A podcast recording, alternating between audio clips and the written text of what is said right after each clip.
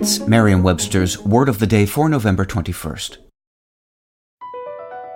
Across America, BP supports more than 275,000 jobs to keep energy flowing.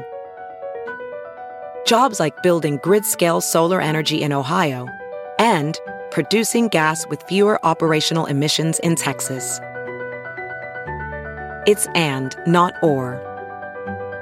See what doing both means for energy nationwide at bp.com/investing in America. Today's word is temerity, spelled T-E-M-E-R-I-T-Y.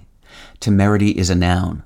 It's a formal word that means unreasonable or foolhardy contempt of danger or opposition. It's a synonym of both rashness and recklessness.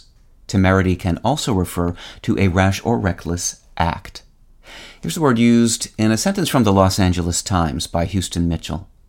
As Jackson sauntered during the ensuing break in play, his chin up defiantly and jaw clenched, James did a double take at the apparent temerity, his next play focus transforming into disapproval.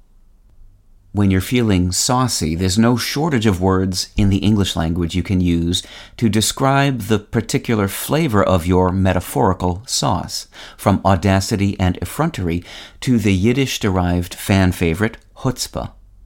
If we may be so bold, let us also suggest the word temerity.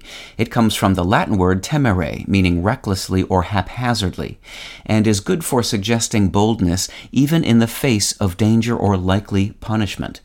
Temerity is a formal word, rarely used in casual writing or conversation. But provided you have the cheek to flout this convention, you may be thinking, what have I got to lose? With your Word of the Day, I'm Peter Sokolowski. Visit Merriam-Webster.com today for definitions, wordplay, and trending word lookups.